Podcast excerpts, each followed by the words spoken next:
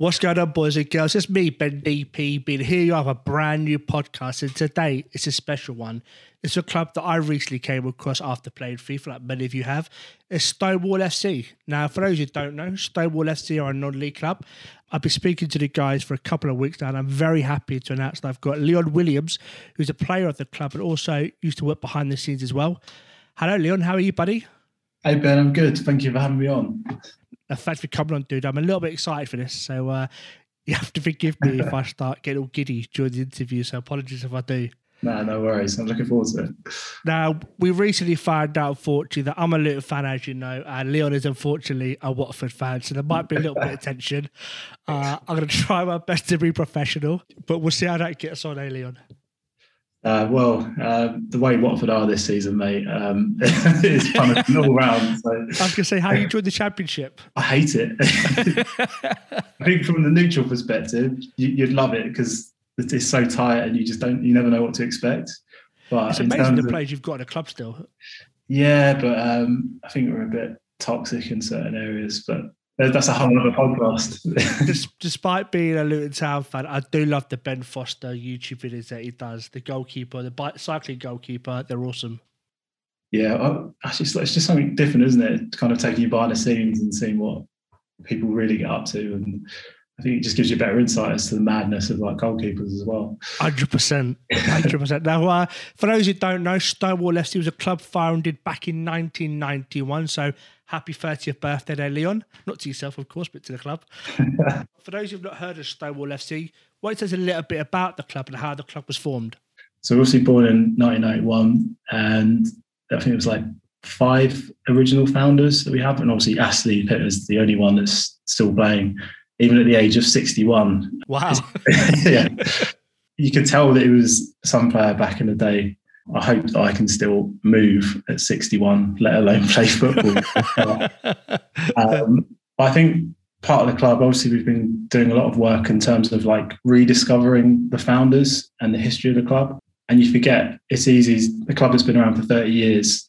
The people that have constantly gone through some of the hardships and really put themselves out on the line back in the day, you know, facing the abuse and the things that they've gone through. I think the club used to have a sponsor.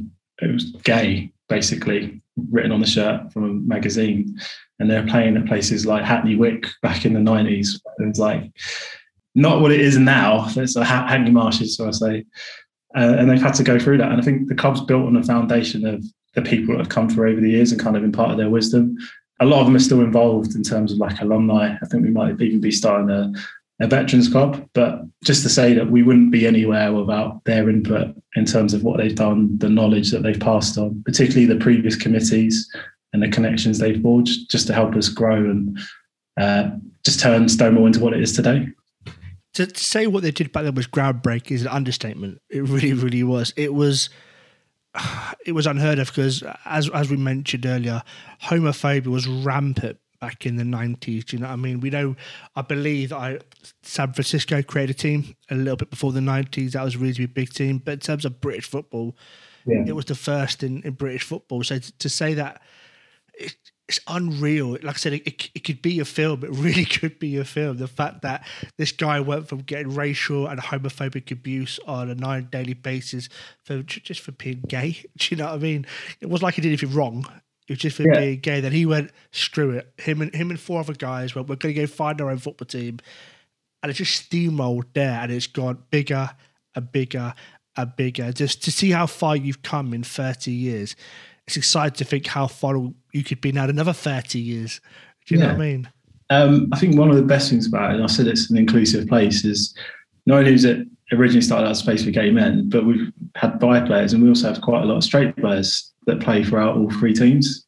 And they've come from um, friends that have played there and they've invited them along.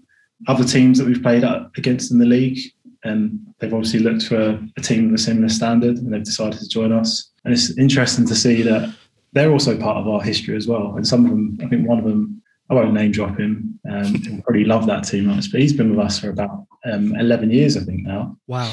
Playing in the first team. And that was because his best mate, who's still associated with the club, was playing for the first team and is still with us.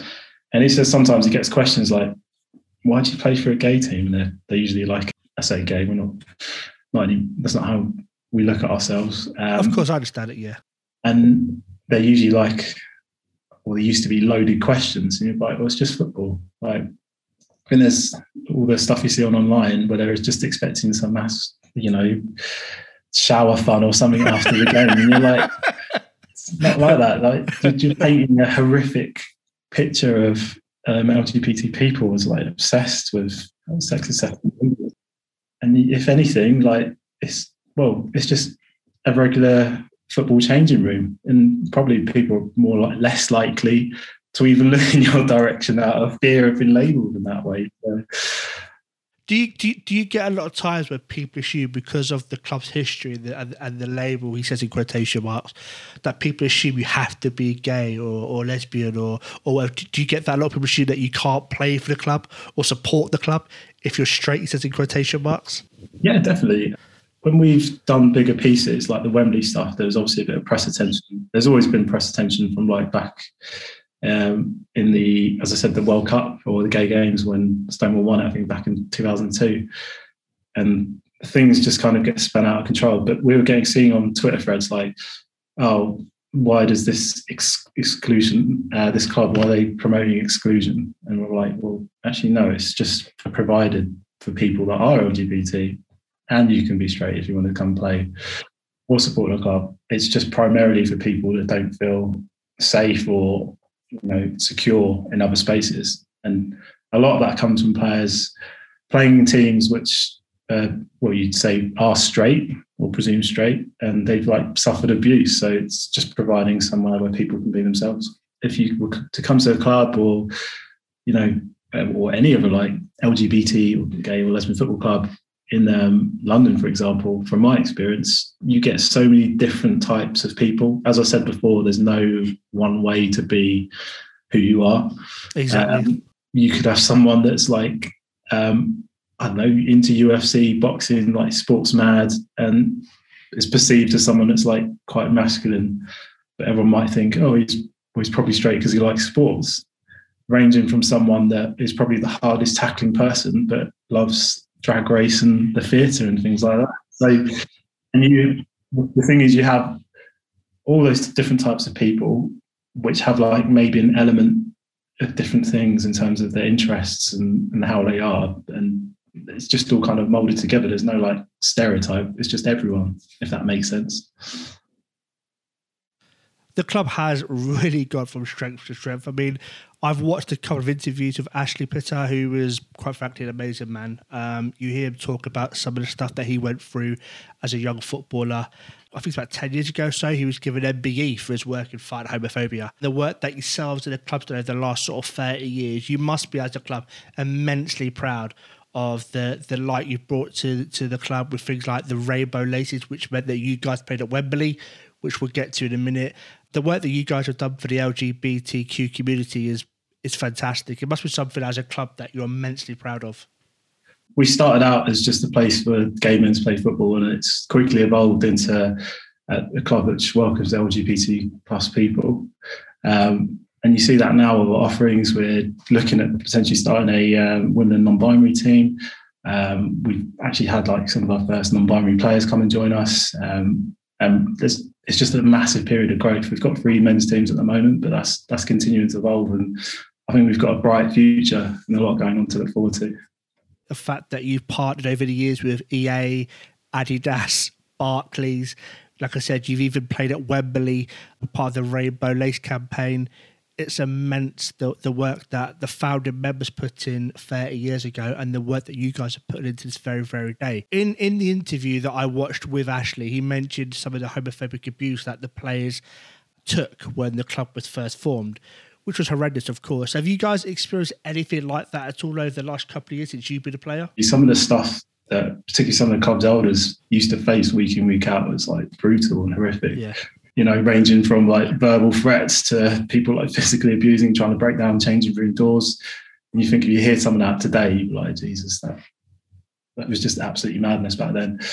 Now it's few and far between, but there are a few isolated incidents. incidents. Um, you know, we've had new teams which might join the league, which have come from other divisions, will particularly go like particularly over the top. in terms of like physicality, like two foot challenges. Um, there's been like a few odd comments here and there, but luckily it's probably down to like one incident this season. Sometimes we obviously do get supporters in the league as well. Some clubs have got bigger followings than others, and you you get a few comments. Uh, one of our players who speaks Arabic, he was getting abused in in Arabic by a few players from another team uh, for the entire match, but didn't actually say anything to us because he just didn't want to escalate the situation. And the people on the sidelines, some of the supporters were doing the same thing and had like kids shouting homophobic abuse who couldn't have been older than 10. You're just thinking, it's, it's mad. Uh, you know, he's we're just here just to play football. Like, yeah, sexuality and you know your private life and the things about you don't shouldn't come into that and come into play really. In terms of work with EA and Adidas and Barclays over the last couple of years, how'd that come about and how's it been working with those guys? Through the club, there's like a lot of diverse people working with different backgrounds, and they've kind of put in a lot of hard work to try and contact these brands and just say, you know, work with us. We can make change together. We're using their profile and, and using us as an example to kind of be like a bit of a pioneer in like LGBTQ sport. Um, the stuff with Adidas, they kind of shared the same vision as us. They wanted to drive change. They wanted to make, you know, drive inclusion. They've done a lot of stuff their athletes as well and they helped us. They want us to make us grow and obviously celebrate success and be one of those pioneers. We're obviously we're the most successful LGBT club in the in the world, but I think that was one of the, the most appealing part, parts of the partnership. But also just to kind of change the hearts and minds of people, especially with the third, uh, with the new kit, uh, the uni kit as well, and it's had like a fantastic response. And we're now getting contacted by people that are saying, you know, I never knew you existed, like like yourselves. Um, and are seeing this like a real positive change, especially with the the mermaid partnership side of it as well.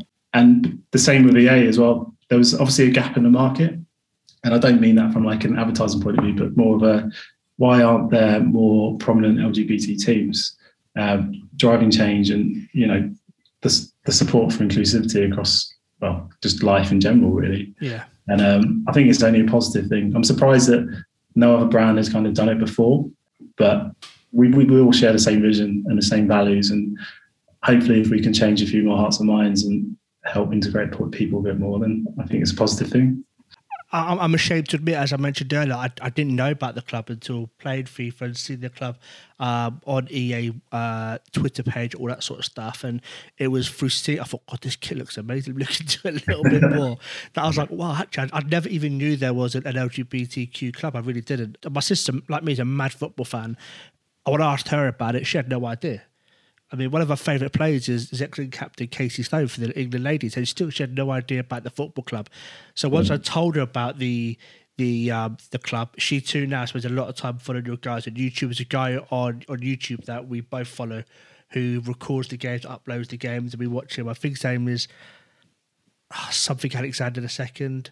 Alexis Carrington. Um, That's the one he does that for on his channel, but also the Stonewall FC channel as well. Um, all the links will be in the description below. I highly recommend check out all their YouTube channels, the socials. But uh, there's a couple of really good YouTube videos out there. I've shown the match, especially the Wembley match, and you can see how big the pitch is, which we'll get to in a minute. Um, but I, I, I, felt embarrassed that I didn't know about the club, and it, it and actually the backstory of how the club was formed was was amazing. It just it's like a film you know, when you, when you hear about just putting an advert in the local Time Out magazine that to, to look for, for like minded people and and the abuse that um, Aslie Pitter and others suffered just coming out as young men in, in the 80s and the 90s playing football and dealing with homophobic abuse and racist abuse as well. And watching the interviews that I that I watched on YouTube and other places, you, you hear about how you know, the referees were quick to clamp down on, on, on racist abuse homophobic abuse was a bit of a oh, it's fine, just let it go. Do you know what I mean? And it's it's mad to think that in 30 years, how much work you guys as a club have done to make it more acceptable in football. And uh, we spoke about it. Um, I spoke to you rather by email about about four plays that have come out over the last sort of 30, 40 years. Justin Fashanu back in the 90s, which was, as I'm sure we know, was a tragic story the way it ended. Thomas Hitzlsperger, the ex Aston Villa player. You've got Robbie Rogers, the ex Leeds United player, and of course um, Casey Stoney, who we who we spoke about. I did rather. Do you think we're ever going to see a, a, a Premiership footballer in this day and age come out, or do you think things like advertising and marketing are always going to hinder that side of things for a player? Um, I don't think it's advertising and marketing too much. Uh, things like the Rainbow Laces campaigns have been massive and really changed perceptions. And there's a lot of education which clubs do now, which you can imagine that 10 years ago. Um, and just helping fans know some of the things that they thought were banter can be like quite detrimental, quite homophobic. We might have seen some of the, a lot of high profile players have come out and said like there wouldn't be any problem whatsoever with an LGBT player at the club. I think it's more of a, a cultural problem and a media problem. I think society is changing, but that's probably a, a, slightly different conversation. But you also have this kind of witch hunt narrative every time um, someone they think someone might be might be gay in the men's game, yeah. and you have like those um, the pictures of the question mark in the paper, and it's all kind of comes around to it's like something to be ashamed of. And then obviously you can just jump on social media any day of the week and you just see the kind of comments that you get from like the rainbow laces, you know, in the clubs, yeah. the badges and the rainbow colours. And you're just thinking, why would anyone want to go through those hoops? I mean, it is getting better there's a lot more support there. You obviously hear the comments from club uh, club captains and you know other members of the squad and clubs themselves. But I think if our media needs to change a lot because that does fuel a lot of negative perceptions yeah. of people in the public and trolls as well online. We saw many years ago with Graeme Le Saux and Sol Campbell, for example, that we're always getting, and it's before social media, there's always yeah. talks in newspapers and radio about, oh, are they gay, are they gay? And you know, 20 years ago, let alone now, doesn't really impact the way you play football in any way, shape, or form. yeah. So I, I, I, never really understood, even as a youngster, what the big deal was about whether someone was gay or not. I understand, uh, in terms of being a footballer, that is, I understand the impact it can have on you regarding some close minded teammates and some awful fans. I mean, a, a, club that I've always been fond of was Brighton and Hove Albion, who famously reported the fans several occasions for, for homophobic abuse that was shouted at them during matches. I always thought that was that was a nice thing to see because some clubs will, will quietly let that go, but Brighton and Hove Albion were always very big. I felt, um, especially in the early noughties and the later noise in in in reporting those those fans to to try and stop that abuse happening. Yeah, I think they were probably kind of pioneers actually, because no other club was willing to associate themselves no. with that. And um, there was other like events where people tried to publicise things like the Rainbow Laces before that, that started and no one was interested in it or there'd be like zero response whatsoever and it's kind of it has set like a really good example i mean people have obviously targeted brighton with just lazy stereotypes because it's going to be the, the gay capital or lgbt capital of, of the uk and it's just kind of I guess toxic masculinity at its best that you have yeah. to be a certain way to be a to be a better man or a bloke, whatever.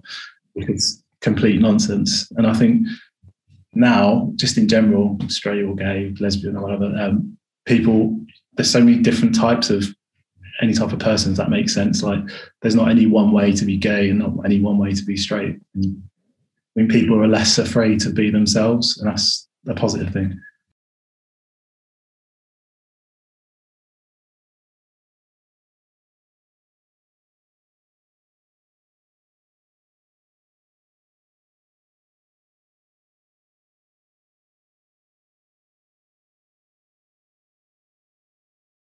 So, as we know, in this crazy, with the last nine months have been absolutely crazy in real life, let alone in football. Now, we've heard how um, some We've heard some championship teams, League One, League Two, and even non-league have struggled due to COVID with the lack of attendances, merchandise sales, and just general all-round investments from players, clubs, and fans, etc.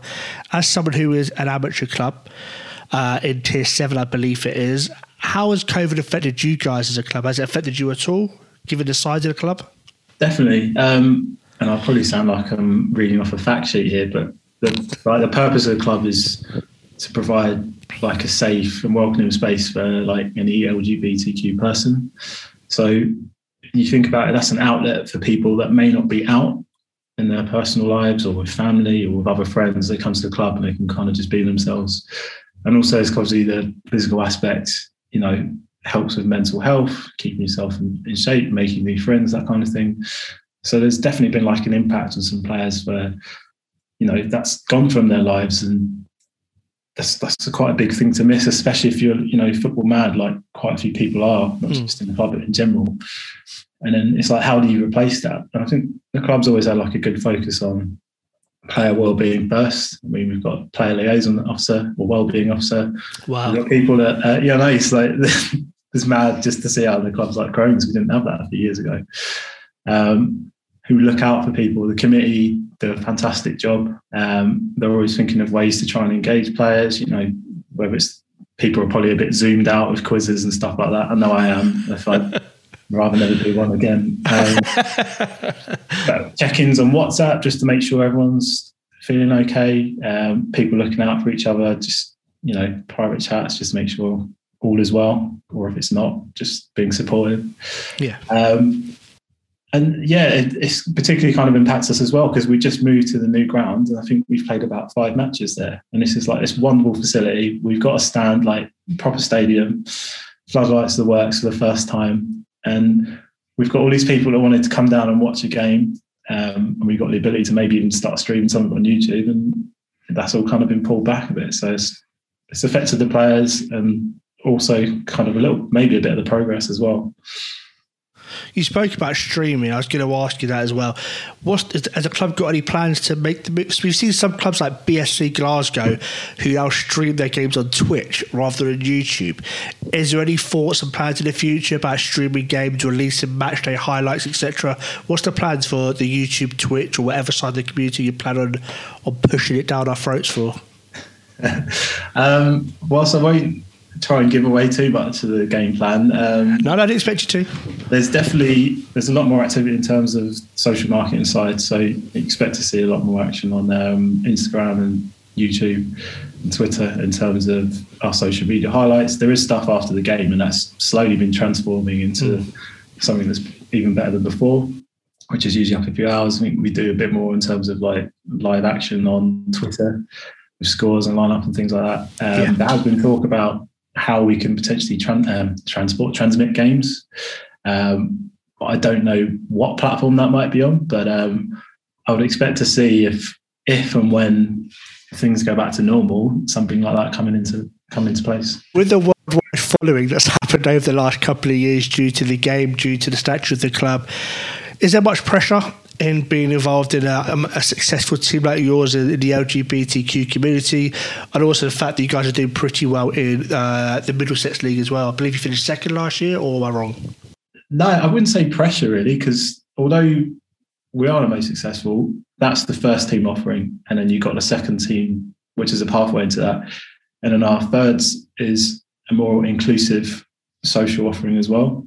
So we don't want to just have the whole focus be about oh, you've got you have to win X, Y, and Z every season because you also want to provide a bit of a community as well. Of course. So we have that, we have like a social um, five-a-side thing as well, which is uh, run on a couple of work nights a week, um, just to kind of bring more people, even from other LGBT teams or or any other team, really, kind of together. In terms of maybe the firsts, I mean, just making sure that we keep the club as high as possible or try and go as high as possible um, because it'd be the first that you know ever there's been an LGBT football team that's could potentially become semi-professional if we got promoted. Um, yeah, I, I, wouldn't say that's for pressure. I'd say it's more like an aspiration, and I think it'd be like a really positive thing. Do you see you guys making a step up at some point the next couple of years, or you guys not trying to put too much. Again, I use the word pressure. You guys don't try to put too much pressure on yourself as a team, as a community to to push that far. Because I know we've seen your Salford, this, this League probably got a lot about your Salford, your FC United, your AFC Wimbledon's over the years that have steamrolled through the leagues. Is that your aim to, to take over the football world and get yourself into that? And if so, what are we going to see then at some point in the near future? Well, I'd love it if we had a sugar daddy which bankrolled us like Salford, for example. Um, but no, the club def wants to push itself for the first team offering as high as possible. Um, obviously, we're not super rich, but we've put things in place like the new stadium, uh, the way the club markets itself in terms of the profile, which has attracted a lot more players to it. We have a second team which is only playing in division below us now, which wasn't the case before. Wow! Um, so it's it's all on the right path and the right trajectory. In terms of me, personally. I think I'll be a bit too old if we uh, I'm probably not good enough if, uh, if we got promoted. But uh, I mean, I'd love it if we got promoted because I know that we'd go into the um, FA Cup qualifying rounds if we were. Oh, really? I think you might have to finish consistently in the top half of the table for like a year or two. Yeah. But um, we'd also be eligible for like things like the FA Vase uh, or the FA FA Vase, FA Trophy. I'm forgetting now. Um, I should know this because I was secretary and it's on the forms. So.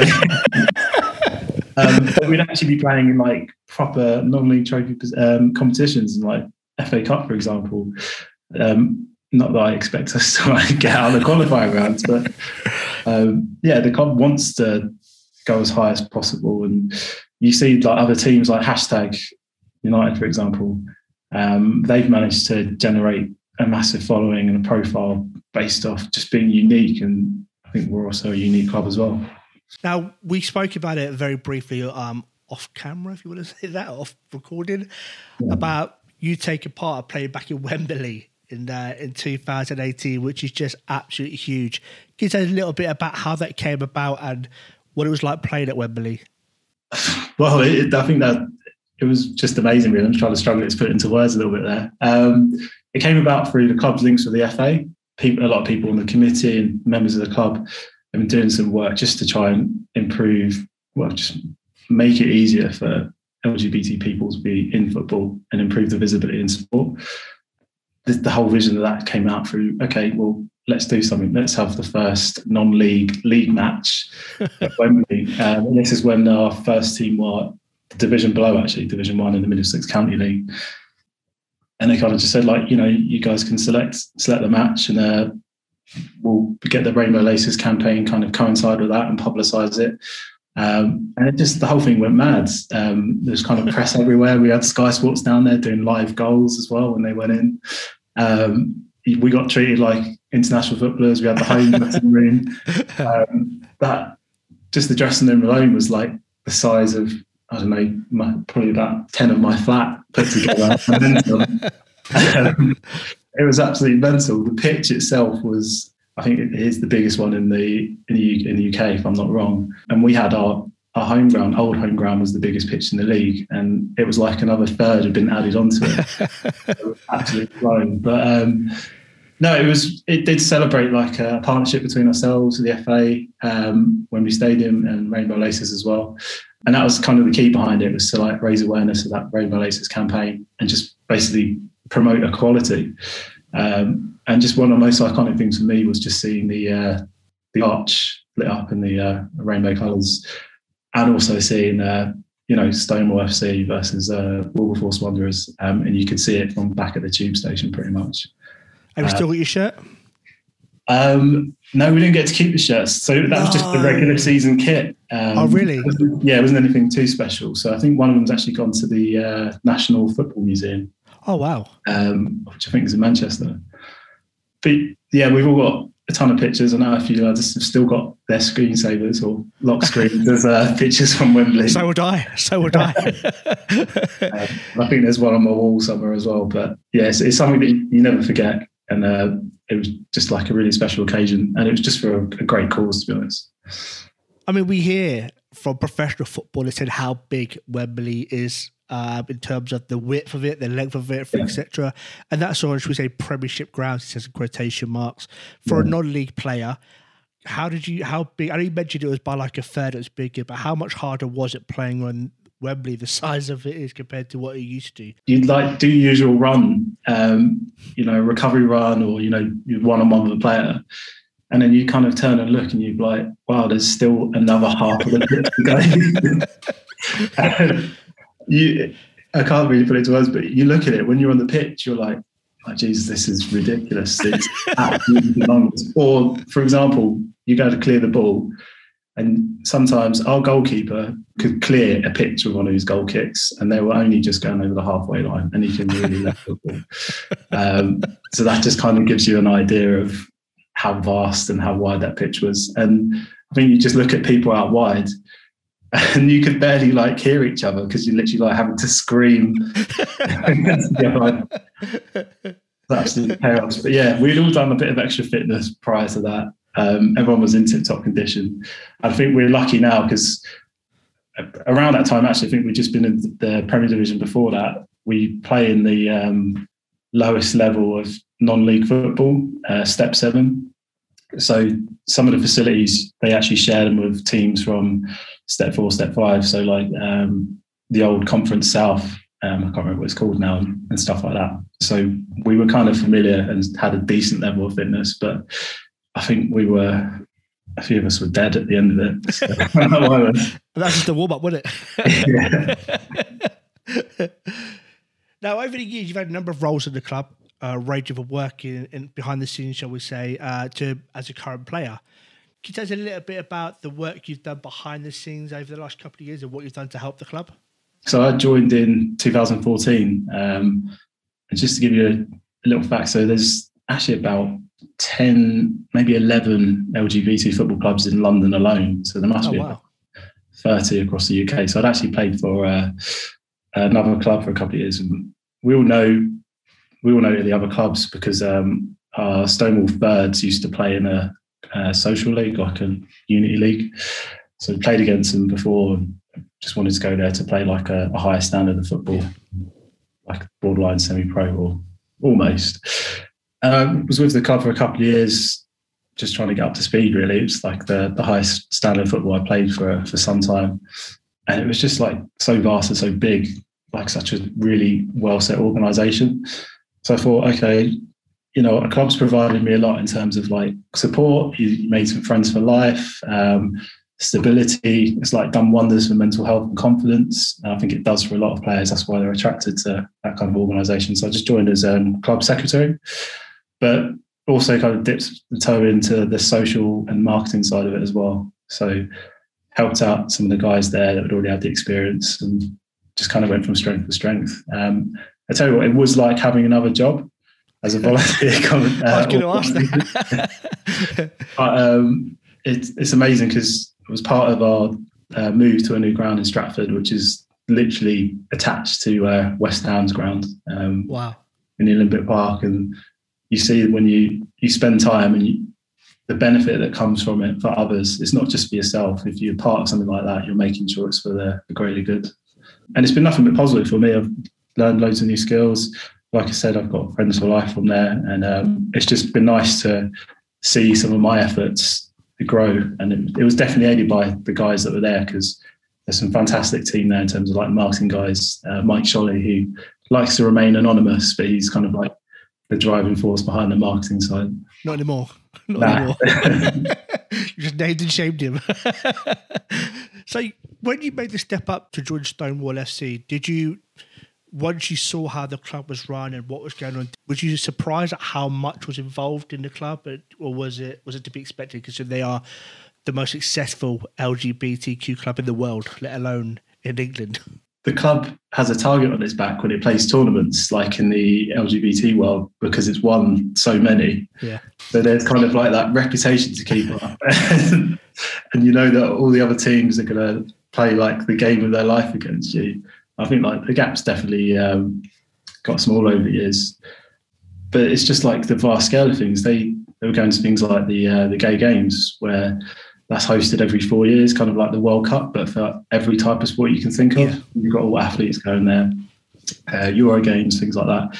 Some of the other clubs did do that, but they wouldn't take as many teams as Stonewall would and didn't really have the profile. And um, I was just surprised at the amount of media attention the club was getting as well, or still gets to this day. Like we won the gay games, I think it was back in 2002. Might be getting my dates wrong. And I remember seeing in the papers um, England finally wins the World Cup, but in brackets it was a bit it was a negative headline. Oh, that they're gay or something like that, or it was in like pink text in a quite a rag of a paper. And it's just things like that which I didn't even realise I'd be with Stonewall. And then, you know, you kind of make the links back to all these things.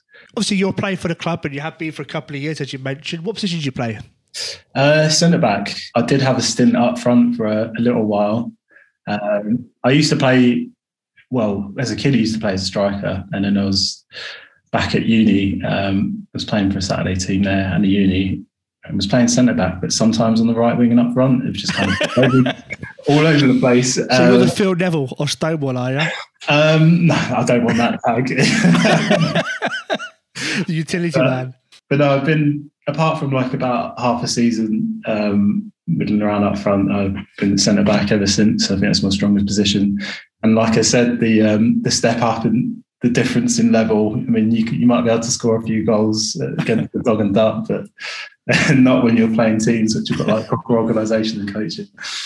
I'd imagine going from a striker to a centre back is probably the best thing you can do in terms of position awareness because when you're a striker, as you were for a number of years, you know, all about the runs you're going to make. So making a move back to centre back as Dion Dublin did and Chris Sutton did in the latter end of their career. Not, not, not, that I'm saying you're in the latter end of your career, Leon, I'm not saying that at all. but what I'm trying to imply is you saw that these guys in the later stages of their career, when they'd lost a yard of pace, they knew as a centre back where guys were likely going to be. Have you found that's helped you at all?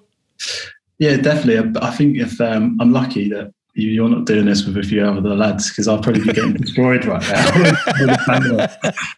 um, no, it's definitely helped. Um, if you'd have said that to the manager in my first season, because obviously I made the jump, I didn't have any pre-season. I come back from like a long injury, and I was definitely very unprepared for uh, the level and the standards. It took me a few months to sort myself out, um, but no, that's definitely helped and I think yeah, I'm in the early 30s now, but um, it's it's all experience and it's definitely helped. And you you realise the things that you can get away with as a as a seasoned pro, I guess.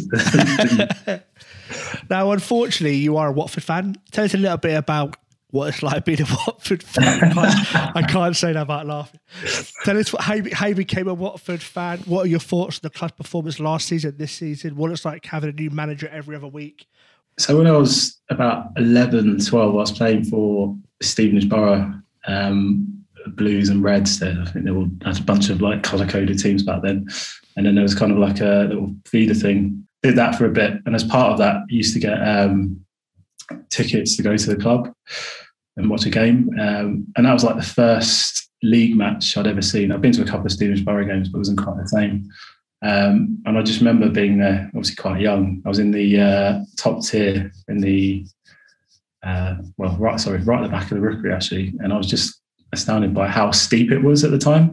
Bearing in mind, you've probably been to Watford at some point, maybe to watch maybe Luton. It's not that big, but the whole ground and like the size of it, it was just like, wow, this is massive. And kind of the atmosphere, although there probably wasn't as much of one back then as there is now with the organisation of it kind of just fell in love with it, like like you said about um, Luton. Although I can't yeah. imagine who who would fall in love Luton. Um, and it kind of just stuck with me from then through the times of us basically having a condemned stand in like three different parts. to, to, Our whole ground's condemned, so I can't say anything. um, and, and, like as I said, a lot of mates were um, Arsenal and Tottenham fans, and uh, quite a few Man United, weirdly, even though I've been in the south of England. I say weirdly, that shouldn't be a surprise. That's, that's what they've all come from. I found a bit more of a, an attachment to it, and you just feel a bit more part of it. And it's been nice to, as I've grown up, just to see how the club has grown and it's become so much more professional. We have like really good grounds. On the whole, things are a hell of a lot better than they were like 10, 12 years ago. We're a much more professional outfit. Now, um, I think things are probably a bit of a, a mess in terms of our transfer strategy and um, ignoring a few areas which might have needed strengthening, such as up front. And I think there's a couple of people there which have been fantastic servants, but might have a little bit too too much influence on the club now. Um, I mean, we're in a good position, and I think there's probably a lot of clubs which would probably kill to be uh, fifth in the championship, but um, I'm just hoping that we don't end up in that vicious cycle. You know, you just get stuck in the championship, or you might even peter out and end up in League One. Yeah. Which, well, as a Luton fan, you'd know that you can tumble down Uh, we've got a um, part of the show now. It's my favourite part of the show. It's the Spitfire questions. I never Spitfire questions. A lot of the time they revolve around FM. Um, I know you played FM in the past, or I was told you did. So if you haven't, yeah, I apologise. Um, I'm probably um, the last one I bought was uh, FM19, so I'm a bit off the. Uh... Actually, my favourite one, FM15 and FM19 are my two favourite ones. But I'm, I'm going to change a couple of the questions. They're, they're, called Spitfire. They're never Spitfire, so feel free to elaborate if you want to. Uh, we're going to get straight into it. Coke or Pepsi? Pepsi. Do you have a preference, like Pepsi Max Cherry or just Pepsi, whatever? What, do you have a preference at all, or um, Pepsi? Just because it just seems easier to find on the online and cheaper. yeah, and it's cheaper. always cheaper. so we, have heard you support Watford. Now you've got Club v Country. Are you an England fan? I am. Um, I, back in the old glory days of you know uh, the Euros, and this is going probably show my age actually, even though I'm not old. Um, I was far more into it, and then kind of fell out of love probably from like 2006 ish around that time for a good period. That's a common theme there, isn't it? Back then, yeah. when you had your Wayne Rooney's, you know, in the prime of his career, for example, and it seems over the year where so many people now, you ask, I ask people this question all the time, club for country, and very rare do I hear country. Everyone goes, I don't really watch it anymore. I mean, I've definitely got back into it in the last couple of years, but I, I find like the Nations League and the friendlies the biggest waste of time. Yeah, it's just I'm just like bring back club football now. That's what I want to watch instead. But like the tournaments, the Euros, World Cup, I love it. I, I get involved, but other than that, I'm, yeah, not as much as it used to be. So England decided, do you have any other international team that you follow? Like I like Brazil, like a lot of guys due to the history they have. Do you have any, any other international teams that you follow at all? Maybe just for the big tournaments. But do you have like a, a Brazil or an Argentina or a Holland that you like to keep an eye on? Um, I usually love going for an underdog, someone that's like qualified against the odds. Um, Ivory Coast, uh, follow them sometimes. For some reason, the Netherlands, um, I think that's just going back historically. They've just been always been like a really technical and quality team to watch. Um, I think anyone that's around my age, thirties, probably loved Brazil back in the in the yeah. day. And, so uh, actually.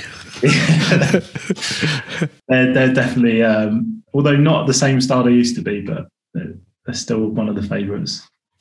Yeah, I mean, you, you, mentioned Holland. I mean, it's mad to think that even just 30 years ago, Holland were one of the best teams in the world. Now they can barely scrape it to a national tournament. You know what yeah. I mean? So, so much infighting at that club. It's it's insane.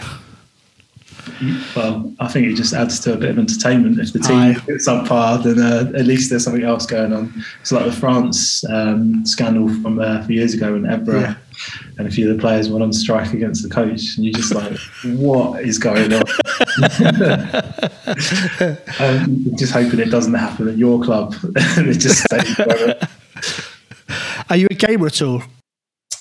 Uh, I am. I've recently got back into the Xbox Life, and oh, it's pretty sad, but obviously we haven't been in the office for a while, so we used to play um, FIFA constantly. Um, I say constantly, obviously when we had spare time. In the office, wow! it's all coming out now, isn't it? Like I don't really work. Um, I got back into Football Manager um, during the first lockdown, and it's I really have to moderate my time on that because you know two days have passed and you haven't spoken to anyone. Uh, the other one's like, "Where are you?" Like, I'm out the spare room. Um, that, um, and I just bought um, I can't remember it's called Cyberpunk as well. So I'm, I'm yeah. just getting back into it after a bit of a hiatus. Was you an Xbox fan growing up? No, PlayStation. Always really. PlayStation. Um, I've played like a few games on PC as well over the years or laptop. Um, and then just, I don't know, just I got given a Xbox a few years ago as a gift and it's just stuck with me. Um, but randomly, I've been playing a lot of um, uh, Nintendo Switch games. Not my choice. Um, it's just been put on, so I've had to participate. and, uh, it's been like Mario Have Kart. Um, I wouldn't say have to, but yeah. you know, what else is there to do in lockdown? So I want to, I want to get a switch. I'm not gonna lie to you. I mean, I, I grew up. Again, I'm a little bit older than you. Uh, I say a little bit. If you look at us on camera, I'm, I'm, a lot older than Leon. Let's be honest with you. But I'm a little bit older than Leon. So I grew up in the heyday of the you know, the SNES and, and, Mario Kart, for example. So I, I've been dying to get a Switch, um, but I have to remortgage my house at the moment to get one. They're, they're not cheap, but I, I, love I love the idea of, of a Switch and the games you get in there. But I think it's one of the things that I'd probably love for about half an hour and then never touch it again. well, I don't know. Actually, I really got into it, like Mario Party, Mario Kart. Um, there's a few other bits down there. You can download all the classics as well. Oh, really? I haven't quite got to. Um, is it GoldenEye yet? I mean, I love that back what in the day.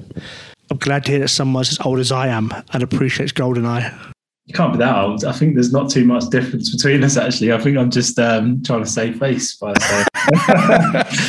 because I'm, I'm, only 30, but I'm 34 and a half. Is that what you're trying to do, Leon? I, think, I, think, that's the uh, point of life I've got to now. How old are you? Just the symbol or uh, change the subject. Change the subject, yeah. yeah. So obviously we've established that you uh, you like your old school games, shall we say? Do you have a particular favourite game growing up? Um, I downloaded, bought the Streets of Rage 4 because they released it Oh yeah, five or six months ago. Um, and obviously going back further, there was like Sonic the Hedgehog. Um, loads actually. Because I've downloaded all the Sega classics, um, Call of Duty type stuff, Tom Clancy games. Um, F1 was a classic. I remember Yeah. playing the first one of that years ago. Um, with Murray, I can't remember the old commentator from back in the day. Um, I was pretty good at that one. And then I bought one of them two or three years ago and was terrible. And I don't think I ever touched it after that. so it's not the same. They've changed it. And So what's your um, fa- what's your favourite meal?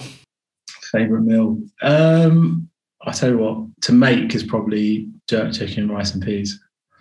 Um, just because it was something that I used to have a lot as a kid, and now I've learned how to make it, and it's not subpar anymore. so was it subpar for a number of years, or was it? Bits of it were. Let's just say that um, rice cooking apparently is an art. So, Your poor partner. this is well nice. Yeah, cheers, Leon. uh, yeah, well, I've got a rice cooker now, so it's fine. Other than that, I'm usually pretty handy in the kitchen. It was just that Yeah. one thing that I can never get right. so what's your favourite takeaway? Um, it's a tough one actually because I think we're spoiled for choice in London. You are. There's uh, Mother Clucker is probably one of them, or and there's actually the elite one. They don't really do too many takeaways. Is uh, it's called Wingman's, um, and you basically if you go there, obviously you can get takeaways, but they give you gloves and and like a bucket, and it's just like a full on feast. And it isn't like um, you like 40p wings, which you get after a, a night out on the lap.